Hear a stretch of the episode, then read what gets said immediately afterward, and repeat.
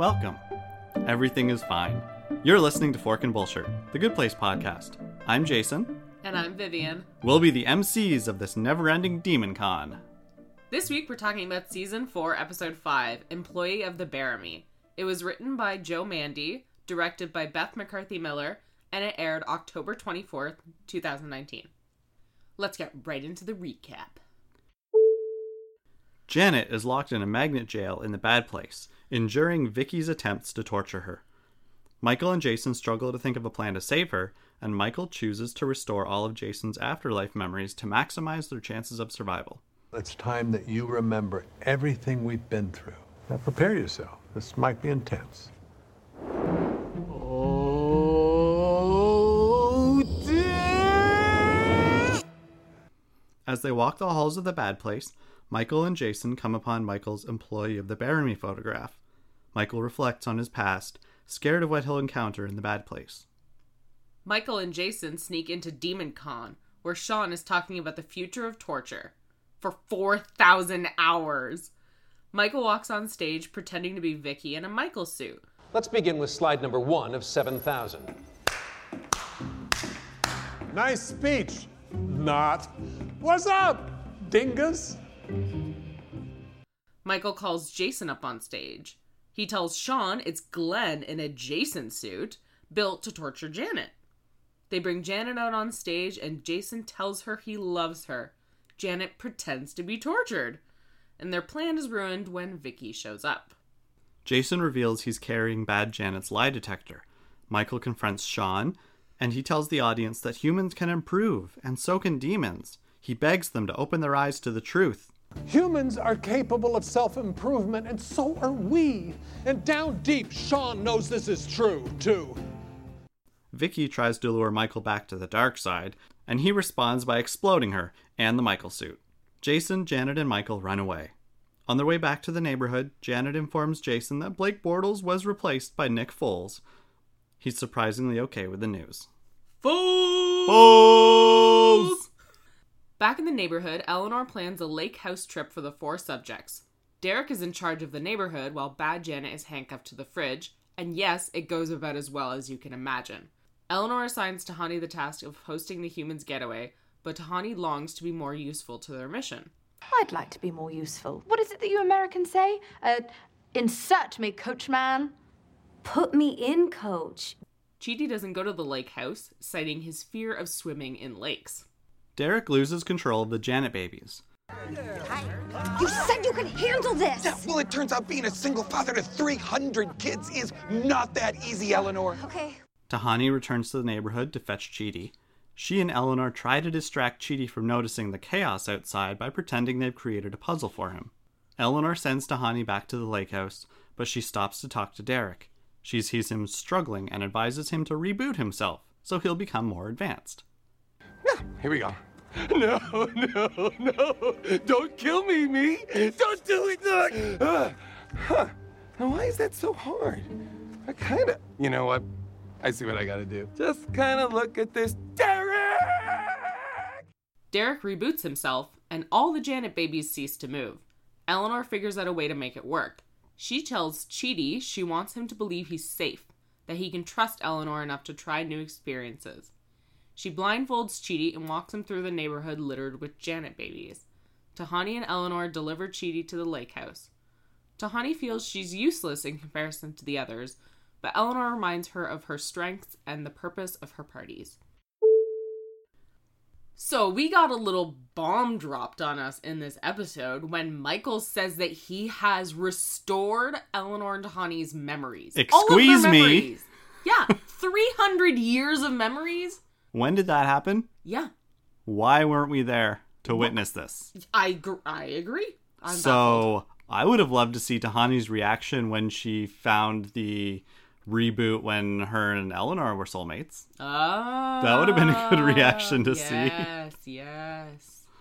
So I don't know. I think um either that was just a throwaway, like we need to remind people that this happened, Mm-hmm.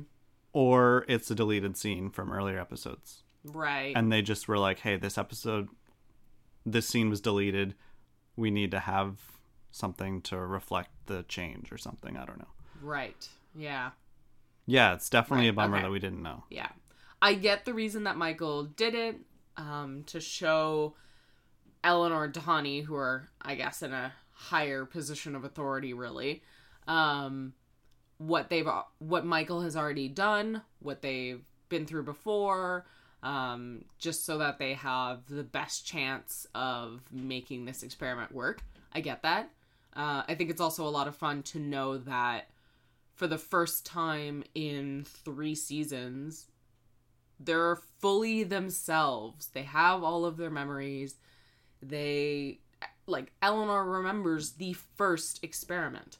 They all remember the first experiment now, except for Chidi. Right. We just don't get any any reaction.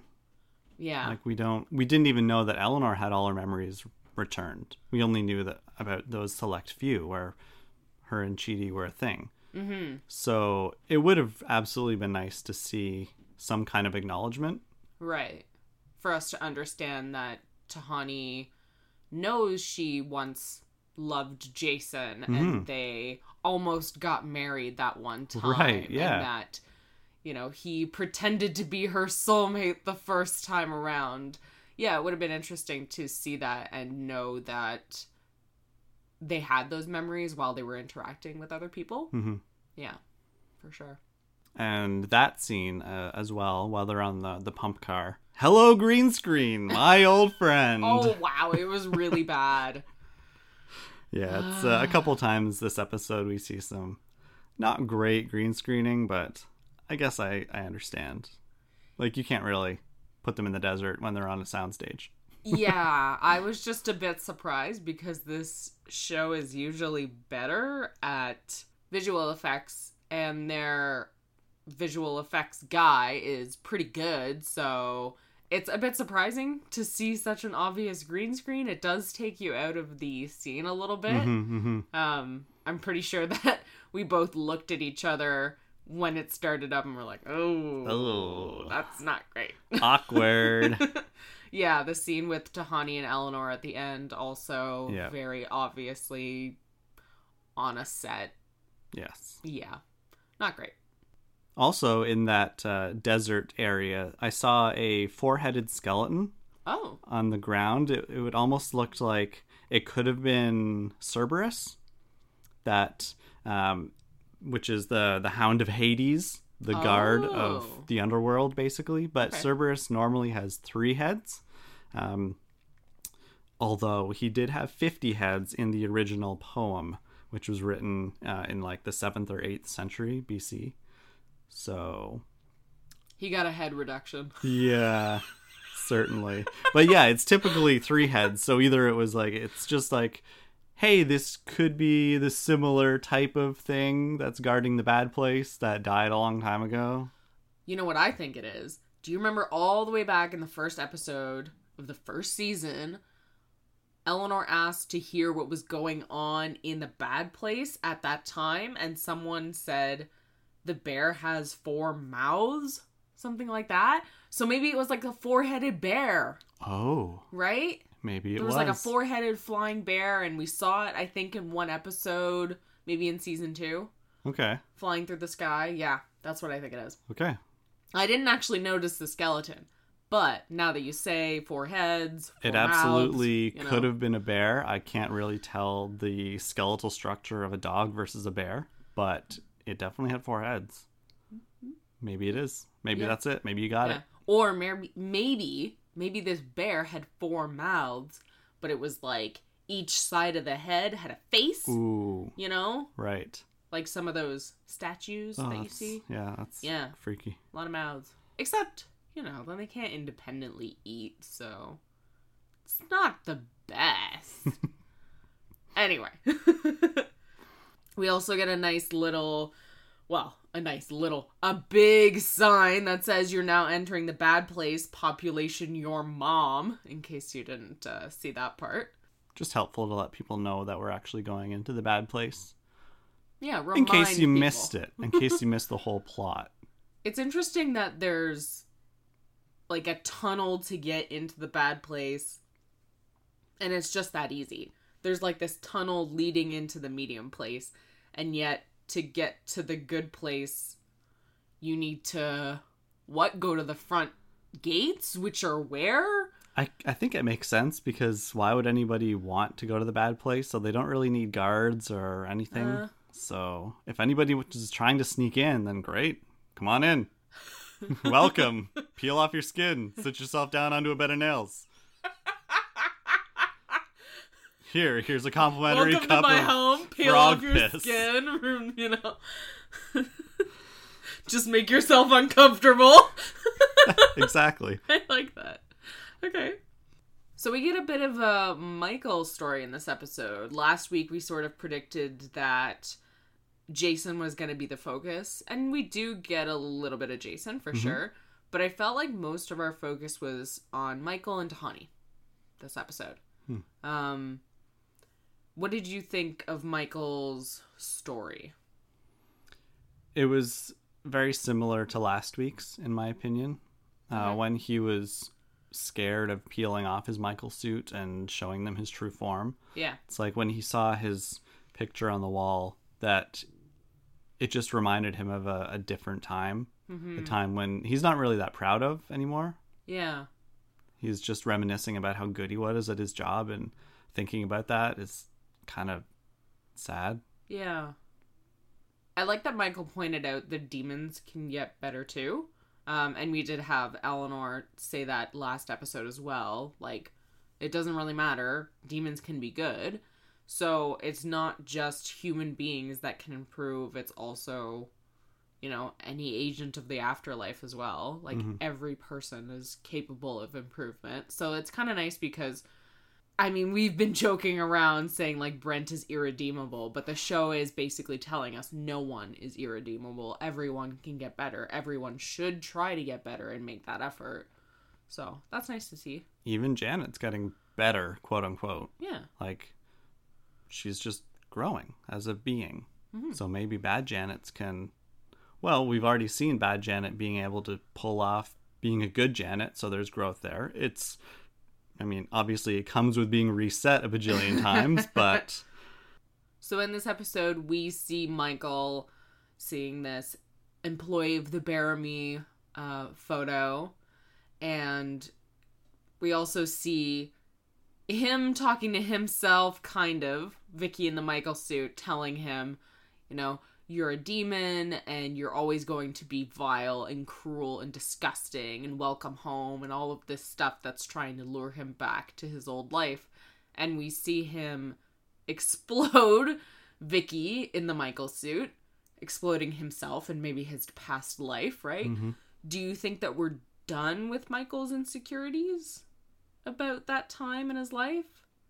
I don't think we'll ever be done with it. I don't think he'll ever be done with it. It's always going to be kind of a black spot in his past, Right. but maybe he'll be able to move on and just kind of accept that that's something that he did in the past and you can never erase it. You can just learn from it and grow from it and just try to be better. Right. And maybe he'll be able to help other people. Other demons, if any demons choose to change. Maybe Right. like Glenn. You know, Alcoholics Anonymous. So it could be like a demon reform meeting like, "Hey Right. guys, I was once bad too. We can get better." He could be like a, a improvement sponsor Right. kind of thing. kind of like in Wreck It Ralph when they say, you know, just because you're bad guy doesn't mean you have to be bad guy. Aw, I like that. Yeah. Did you see that one of the um, employees of the Bearimy was just a panda? yeah. Just a panda. Yeah. That's like an inside like thing that the um the visual effects guy tries to put in to like a bunch of different visual effects. They hide pandas in this show. Really? Yep. I didn't know that. And if you remember back in I think it was season yeah, it was season 2, Jason suggested some sort of plan about ride the magic panda and learn its power, something like that. right, that was one of their plans. Yeah, that was one of the little panda inserts in this show. So, Okay. yeah, it's kind of neat. I tried to zoom in on some names, and mostly they were fairly regular names, nothing super surprising. No, I saw online that some people uh, were saying some of the employees of the Bearimy were the same photographs that they used in Parks and Rec for uh, the different council members. Oh, okay. So that's kind of neat. A little little link there. That'd be funny. Yeah. I've noticed that the bad place is surprisingly well organized. Okay. So they have conventions. Yeah. They've got museums. They've got cocktail parties, ribbon cutting ceremonies. Because all of those things are awful. I don't. yeah, no. But it's just So it sounds surprising. They're not chaotic. Everyone's very, you know, put together. They're all well dressed. They're all Yeah. very polite, sitting down, clapping. It's just kind of funny, like the the juxtaposition there of the bad place and everyone's a jerk, and yet they're also like sophisticates. Like they wouldn't be out of place at like a Tahani party. Right. Except for the way that they speak. Oh, um, absolutely. and the things that they applaud. For right? sure. Yeah. but yeah, it's it's that like it's reminiscent of the 1950s, right? Everyone is dressed in that kind of glammed up way. Mhm. Um, you know, people are sitting around smoking and it's uh I don't know. It's it's interesting though. Yeah. Yeah. But you make a good point. It's not this chaos that you would imagine it would be. hmm Um, I kind of like that about it though. It almost just seems boring and arduous and uh, bureaucratic in the worst way, right? Oh yeah, like his four thousand hour presentation. That's hundred and sixty six days. Oh my god. One hundred and sixty six point six six six six six. Repeating, of course. Yeah. And like is only a section of the demons going to this because otherwise there are a lot of people not being tortured right now. Maybe it's their summer break. Maybe automation tools. Like Ah, yes, that's true. The butthole look- spiders are taking care of it. right.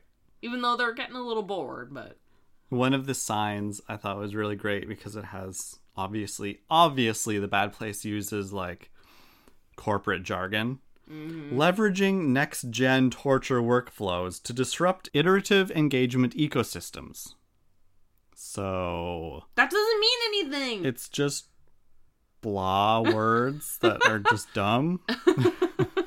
Whoever invented corporate jargon should be in the bad place. yeah, probably I think are. they deserve it. Yeah, they they definitely are. Uh, also on that, um, the Demon Con poster is trust stabs, painball, team building exorcisms, Oh, I like that. That's fun. and so um, and also zap line Oh, yeah. and ultimate frisbee. So I don't know. You may recall the ultimate frisbee guy in the Bad Place Museum, which was the first white guy to grow dreadlocks and call ultimate frisbee ultimate. right. Of course, Jason loved that guy. This guy rules. I feel like it's torture if you play Ultimate Frisbee with me because I can never direct the frisbee where I want it to go. Most of the time it just continues with the arc of my arm and then ends up like halfway behind me. I'm not good at frisbee, guys. Don't put me on your team for anything. um Anyway, speaking of corporate jargon, uh, Weird Al has a really great song called um, Mission Statement, which is on his 2014 album Mandatory Fun, which is just four and a half minutes of corporate jargon explaining that a company is going to increase their numbers. But the song is just literally just corporate jargon the entire time, and it's fantastic. oh my god. It's kind of tiring at the same time because you're like, you're not saying anything new. You're just repeating the same thing over and over again. yeah. Just different words. Yeah, yeah. So, It's how I feel trying to work on a resume or looking at job descriptions or job Yeah. required skills. right. So they're all like, they're all the same. It's just it's just oh, let's see who has the biggest thesaurus, right? Like that's it drives me crazy. That's all it is. Yeah. Why use many words when fewer words better?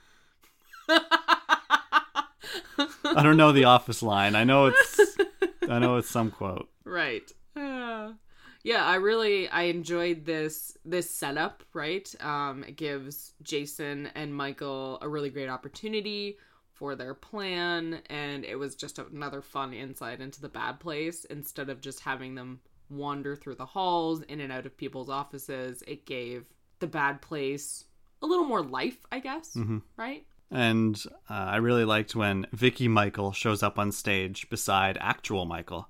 I was like, "Oh, we're gonna have that switcheroo moment that we didn't get last episode," and then immediately I was like, "Wait, Vicky can just take off. Yep, there she goes, taking off her suit, and never mind. yeah That switcheroo thing would obviously not work, so I'm dumb. But anyway, it would only work if they were both trying to convince someone that they were Michael, right? Right. Then you wouldn't be able to take off the suit. or if she was like, "Oh, the zipper's caught," Yeah.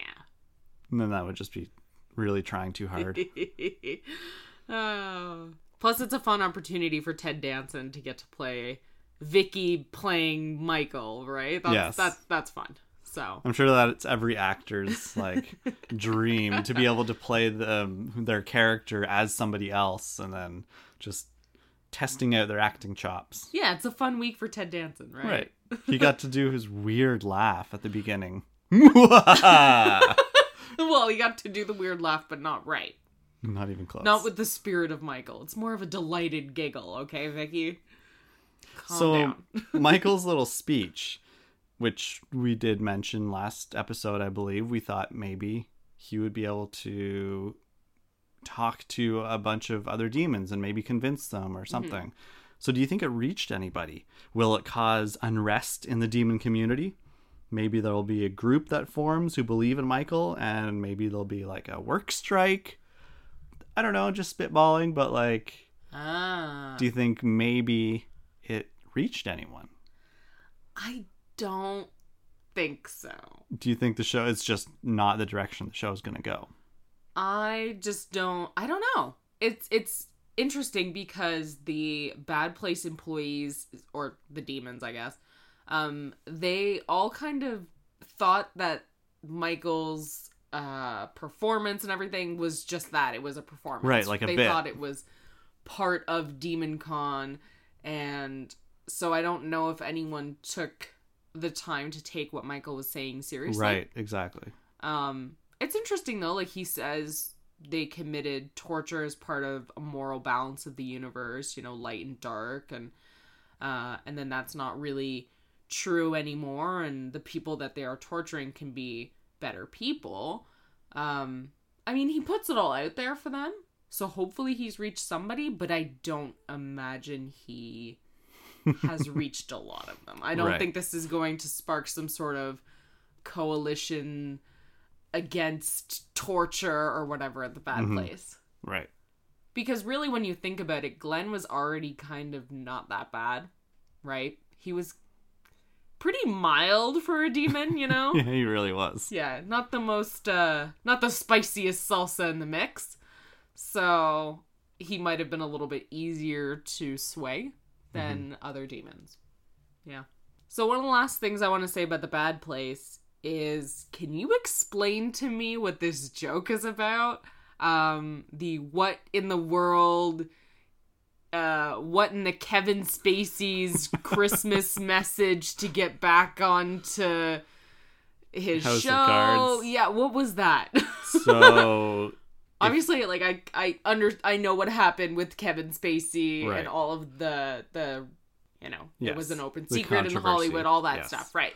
I get So- that. What is the Christmas message? uh, he recorded a bit playing his character on House of Cards, talking to the camera as if he was that person, but also kind of like a subtle wink to his own situation, being like, guys, I'm not dead because they killed his character in House of Cards, right? And they're saying, well, if you didn't see it, it didn't happen. So I'm still here and I'm not going anywhere. Also, kind of like, hey, I'm not going to jail for this. It was really fascinating to watch because he's such a great actor, which sucks. But seeing him do this and like kind of like winking to the camera the whole time, like, guys, I ain't not going anywhere. You can't arrest me. You can't put me in jail. I'm gonna go back on the show, and because Frank is not dead, so They that didn't was put him back on the show. No, right? they didn't. Okay, good. Okay. So that was that was the whole thing, and it's if you haven't watched it, I definitely recommend watching it because it's it gives you those like those willies, like you're watching like you're watching a serial killer talk about his crimes and as Ah, if they're not that bad, and like the world will forgive me. Just gotta because the world still loves me. He is a great actor, but I no, a hundred percent no. I can't watch any of his stuff anymore. I can't. Sorry, bud, but it's eh, you're always gonna be that guy now. You made your choices. You gotta live with them. separating the life from the work is it's tough like there's a lot of actors that i can do that with like tom cruise i know he's crazy but he's a great actor and he's so much fun to watch he puts everything in every role and he's so dedicated to his craft i just can't not watch him Yeah, I think it really depends on the actor, the way that they behaved after any stuff came out. mm-hmm. It's tough. It's really tough. Yeah. And then the last thing I wanted to say about the bad place is that I like that we're calling back to Vicky's acting roots that we got in season two when she was trying to be uh, this new character that wasn't directly involved in Chidi's life. And she was thinking of a fun backstory and how she has a limp because on earth she had a limp and she has uh she has cats now and she doesn't want to be locked up because she's a ferrari oh vicky. Yeah i just thought it was a lot of fun. I love seeing her be the terrible actor stereotype that she is. Oh i didn't know that i had an understudy. With such disdain just dripping from that sentence too. Oh man. Mm-hmm. So let's go to Jason. Jason wasn't exactly the center of this episode, but he had some really good moments, I thought. Um, it just goes to show that he's still on his journey of improving. He's doing it a lot slower than the rest of the gang. Um, but we explicitly point out that we're working on his impulse control. And Jason 100% listens to Michael. He says, I wanted to explode a bunch of demons, but you told me I should wait, so I did, you know, and I, I still had a plan, I had a backup, but I didn't let that impulse control me and do something that could have got us into a lot more trouble, right? And he acknowledges a bad plan too when he asks Michael if this was part of his plan, and Michael's like, "No," and he's like, "Well, good because you know that would have been a bad plan." Yeah, that's true. He uh he still doesn't seem all that scared about the demons in the bad place. I mean, that's not his big fear when he gets there. Which I thought was really sweet. Like, Yeah. he's more scared about him and Janet and how they're gonna be together, and whether Janet's still interested in him. And Michael's just, I think he, Michael's looking more at the big picture. Right, yes.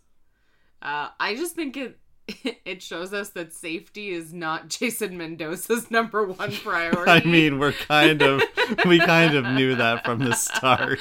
yeah, but it's we're just reinforcing that cuz like on earth he behaved like he was invincible all the time. All the time. and that has 100% not changed now that he's in the afterlife um yeah and it's it's good to see jason and janet back together um i like how they use that that code to let each other know who they really are Yes. when jason says girl and she says not a girl that's a good moment because Janet really could be confused, not not sure if that is Jason, but in that moment when he says all of those thi- all of those nice things, but then punctuates it with "girl," yeah. that's the moment. You know, I mean, she is drunk on magnets, so that's true. Mega nuts. my God, not. um the the impulse control thing's interesting because we've mentioned it a few times this season and it really makes me think back to that theory um and i'm sorry i can't remember who it was but the theory that this season is really just the humans completing the judge's test Right. because that was her test for Jason. Mm-hmm. So I don't know. Maybe that is kind of what's happening here. Sprinkling little hints here and there. Yeah, a little bit, a little bit. No, now what did you think about Michael's line um, that he has to re-erase Jason's teen years? That was a weird moment. It's just a throwaway. Yeah. Right? Like yeah. he was just an idiot. So it's probably best to get rid of those memories lest they influence his future actions. A lot of Molotov cocktails back in Jason's teen years. probably. Yeah, it's just interesting, you know, selectively uh, taking some stuff out, maybe. Selective editing of your personality. Oh. See, that's weird. That's weird. But then again, I definitely know some people that if they could erase moments in their lives, probably would. Just Yeah. embarrassing ones. you know? Moments, people, whatever. Yeah. Very s- eternal sunshine of the spotless mind. Exactly. Moving on to Derek. You Mm. definitely called his issues with the neighborhood in our last episode. Oh, yeah. Because I didn't think that the show would go in that direction, or I kind of hoped it wouldn't. yes. But it did, and I'm glad it got resolved quickly. yes. It didn't play this giant part in the B story. Right. It was a couple, it was probably like 10 minutes of shenanigans. and yeah, you were absolutely right. Derek was not able to control the neighborhood. It turns out being a single father to 300 kids is not that easy, Eleanor. yeah, Jeez. But the throwaway line that I oh. really liked from Derek, which was, I wasn't technically designed for this, but to be fair, I wasn't designed for anything. I feel like that's a really motivational thought. Right. Like, oh, okay. if you're yeah, ever yeah. struggling with a task or a job and you're scared you're not good at something, you just realize that nobody's designed for anything. And all you have to do is just work at it, just like everybody else. Nobody's born innately good at becoming a computer technician or becoming a brain surgeon. They just work at it. Everyone just starts off with a blank slate, just like you Right, right. Nobody's designed for anything. We're just designed to live and breathe. Everything else comes from our hopes and dreams. Oh. I feel like it's inspirational, but at the same time, if you look at how Derek handles things in this, It's unintentionally inspirational. yes, yes, everything Derek does is unintentional. But it, I- but the way he also ends it is nice too. Like he's Right. kind of like it's uplifting. Like, hey, but technically I wasn't designed for anything, It's okay. so I can do it. Yeah, why not? I'll Doesn't give matter. it a shot. Yeah. so Uh, I I truly love him in this episode. I think he has the best lines in this episode, and Jason Mantzoukas is just so funny. His facial expressions are off the charts, hilarious. off the charts. I particularly love the scene where he has to reboot himself and he is trying to work up the courage to do it. And all he does is tricks himself into doing it. That was so great. Oh, And the way the way you do that ah. is that's what you should do if you're ever doing something that you're scared of. Like when we went ziplining.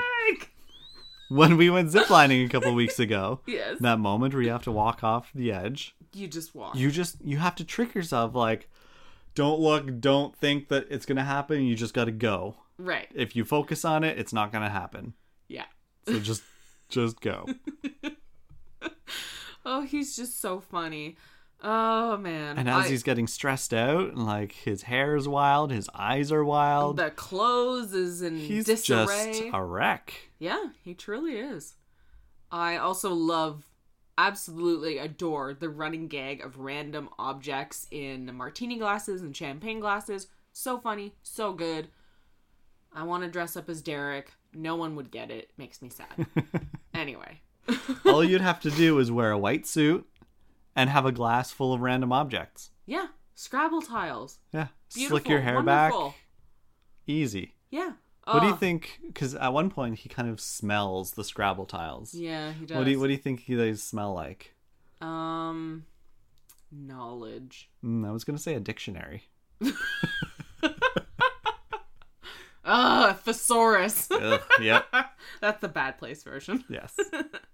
Um, so you and I were talking in passing earlier this week, and you said, like, you were worried that they were using Derek a little too much this season. Do you still feel that way? yes, but I understand why. Okay. Like it is a means to an end. Like they do have to have him there because Janet had to be kidnapped and ha- someone had to run the neighborhood. So and we couldn't trust Bad Janet to do that. oh, absolutely not. I wouldn't Yeah. trust her to do anything.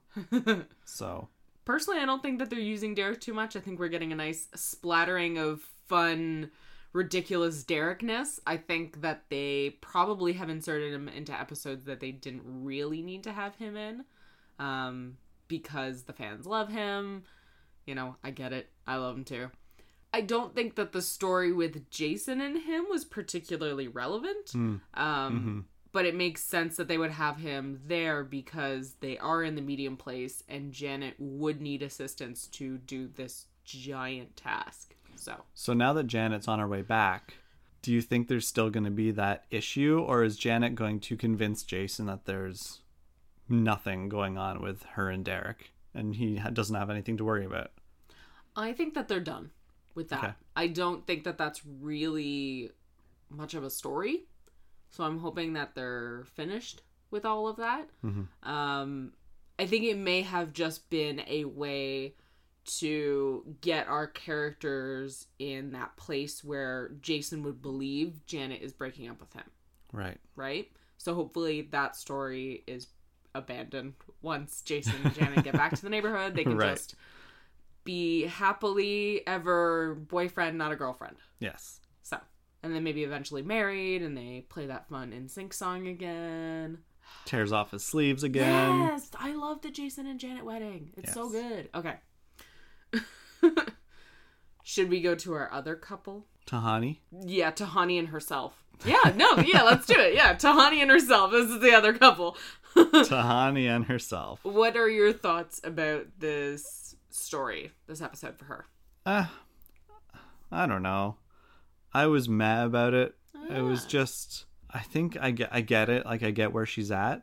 Um she's so desperate to be useful and she doesn't feel like her hostess skills are good enough anymore Yeah. and or that they aren't as meaningful or as helpful as everybody else. Like she feels inadequate. And I guess we can all really relate at some point in our lives. We all kind of feel like what we're good at or what our job is isn't as important as maybe somebody else's job or you know the other jobs that are out there like sure i'm working at you know uh, a fast food joint and i really i'm really good at it but it's not really that meaningful I'm not saving people's lives. i'm not out in you know the rainforest planting trees or you know saving yeah. endangered species Yeah. but we do what we're good at and we do what we need to to survive Yeah, it's tough. I think I didn't mind this actually. I thought it was fun because I think it's the beginning of some proper Tahani character development, which I think is long overdue. Um, I think I pointed out in an earlier episode that I felt Tahani hadn't really changed a whole lot. She was still very focused on throwing parties and she was name dropping people left, right, and center, which she kind of stopped doing for a little while. She at least like reduced her name drops, I think, in season three. So it was, she definitely amped it up this season. well she Um, didn't even name drop this episode she, She almost didn't. did She almost did. I still don't really get that reference, but she almost did. Yeah, I thought it was good. I was a little bit frustrated with her because it was like, yeah, Tahani, I get it. You want to help right now, but we need to figure out a plan for that. You can't just go all willy nilly with this. Um, and right now, we actually do need your hostess skills because these four humans kind of need to bond. So I was already at the like Eleanor right end yeah of the episode. This is important. These four human beings are actually so important for the fate of the entire universe. So yeah, I think what you're doing is pretty important right now. But I also thought it was a lot of fun to see Tahani mess up so many times this episode. Unnecessary. She was, so, she was so funny though. She was so funny in the ways that she kept making things more and more difficult for Eleanor. Mm-hmm. When she comes in um to Chidi's place and she's trying to hide that all the Janet babies are going uh hog So wild funny. and she's she's tangling herself up in the curtains and then uh she says, "Oh yeah, and then the the the puzzle leads you to the true meaning of the universe." Like, "Excuse me, Tahani, stop. Stop making it worse." It's She- unnecessary. She says that a unicorn was killed. All of these things that just Tahani, just stop. Just be quiet. Just don't. But it was it was great. I liked I liked that the the end wasn't just, "Hey Tahani, you're you're more valuable than you think you are." Eleanor points out that yeah, the only reason she's actually good at this stuff is they had very different lives. Mm-hmm. Eleanor had to struggle to survive, and Tahani was kind of given everything to her. So, yeah, she doesn't have those skills. right. And those are important skills, not ones that you absolutely need to have, but her adaptability is a little low.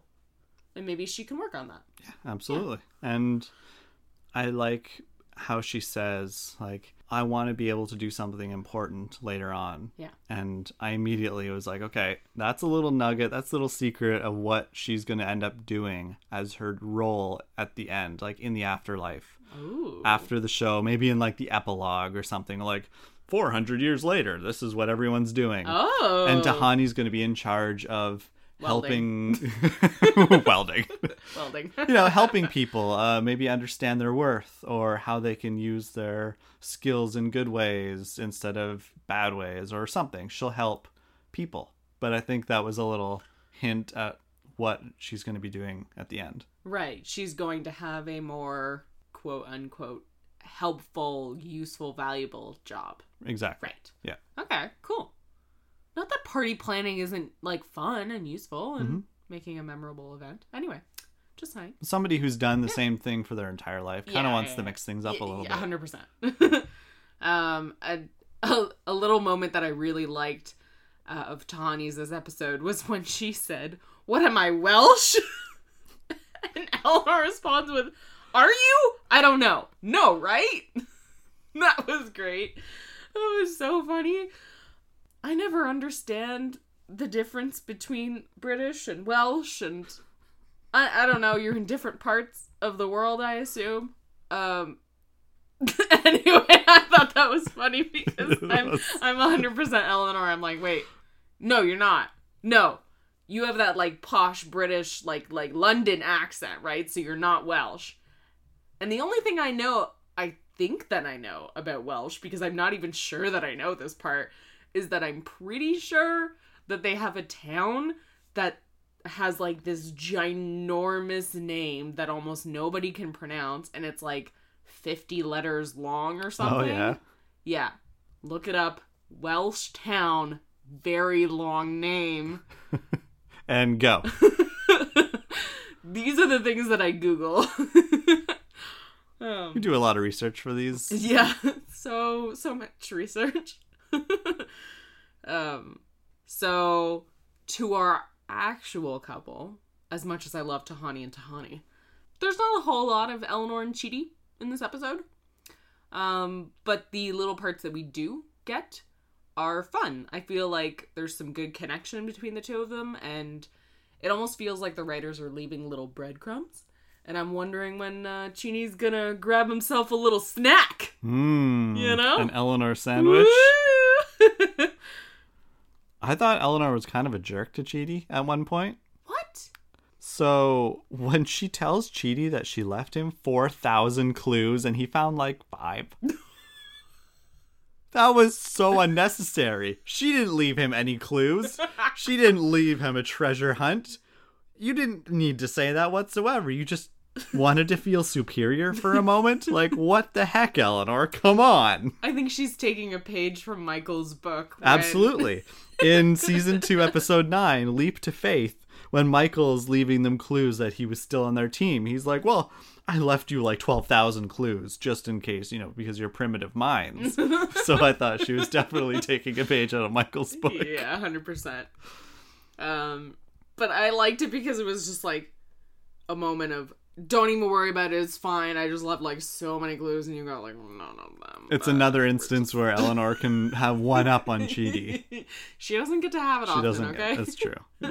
And he's holding like a lamp and a ball? soccer ball. Soccer ball. Yeah, where, weird. where did he get the soccer ball? Yeah, I feel like Chidi wouldn't have a soccer ball. No. Hey, didn't we have a flashback of him trying to pick for a soccer team? Yes. There you go. There you go. When he was a small child. Yes. So that's the connection. there you go. You got it. I, I got it. Um, I'm concerned about Chidi and Simone. They're pretty happy together.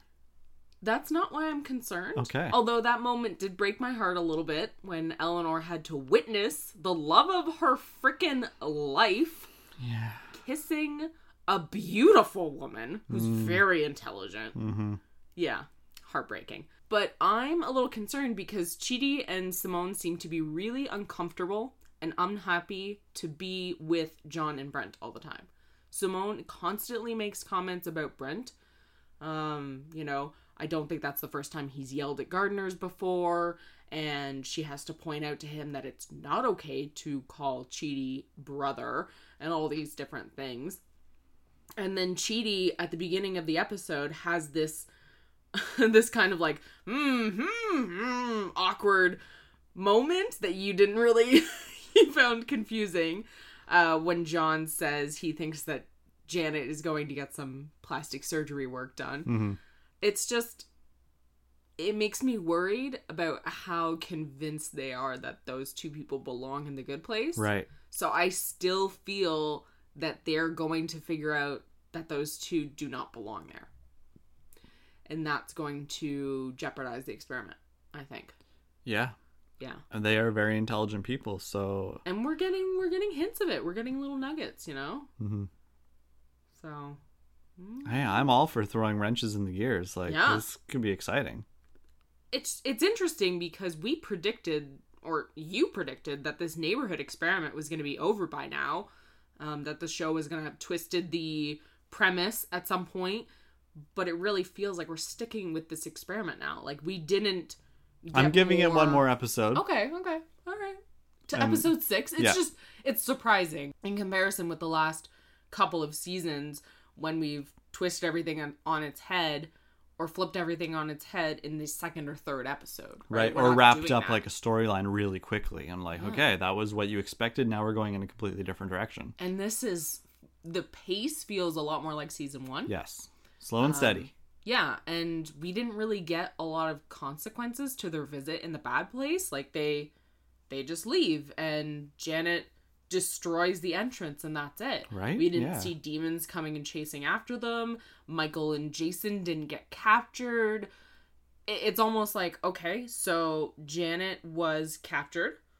and now we've got her back and so we're back at where we were in episode one like there we have to do something with that right? Yes, so i'm very interested to see what we're gonna do.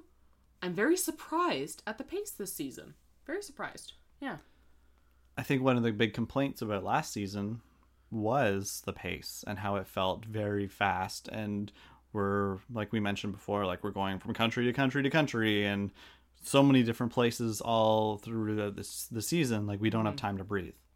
And Right. this is like we're almost getting too much time to breathe hmm okay. I don't mind the pace it's just i don't want it to be so slow that nothing happens. Right we still have a lot to do in this season. Yes. and we only have 12 episodes and we are almost halfway through. Yeah we are. We're gonna see episode six tomorrow. So overall what were your thoughts on this episode? Do you like it? Yeah, I always like seeing the bad place and interacting with the demons is fun. I'm glad we got to reconnect with Janet and her and Jason got to get back together and hmm. reunite and Michael got to blow up some bad guys. yeah So that was fun and we got to see more Derek. So yeah, overall it was a good episode. I enjoyed it. I'm just apprehensive, I suppose, about the future. Right, how much they'll get done in this season. Yeah, and Okay. it is the final season, guys.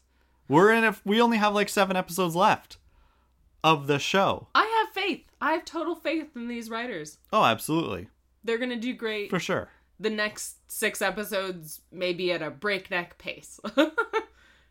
maybe not. Maybe they will be. It's building up to one complete shirt show. Ooh, okay, okay, okay. So my last, my final comment about this episode is that we name drop Sarah Michelle Gellar. Name drop. Oh my god. I know that we didn't name drop Buffy, which is just like a slight against humanity, but whatever.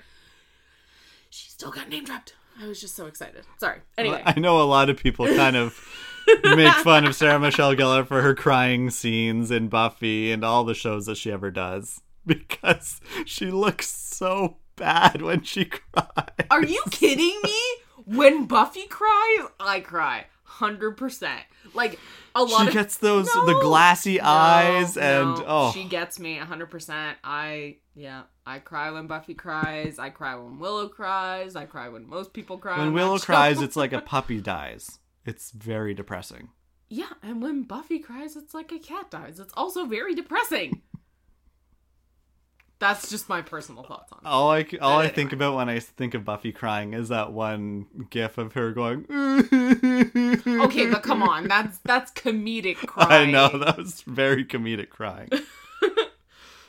I'm hoping that if Sarah Michelle Gellar has not been watching this show, that someone will point out that she's been name dropped and she'll go, "Oh, okay, I should watch that show." Do it, do it, Sarah, do it, please. It feels weird to call her Sarah. Anyway, do it. Thanks to everybody who submitted their entry for winning our Forking Bullshirt keychain. Mm-hmm. Uh, we will announce the winner on Facebook and Twitter in the next couple of days. And that brings us to the end of Forking Bullshirt, a multiverse radio production. If you're a fan of the show, please leave us a review and a rating on iTunes. Tell your friends, your neighbors, your Demon Con attendees. If you want to join the conversation, we're on Twitter at Multiverse Radio and Facebook at Multiverse Radio Podcast. Please use the hashtag FBullshirt so that we can find your posts. And you can always email us from our website, www.multiverseradio.ca. I'm Vivian. And I'm Jason. Thanks for listening.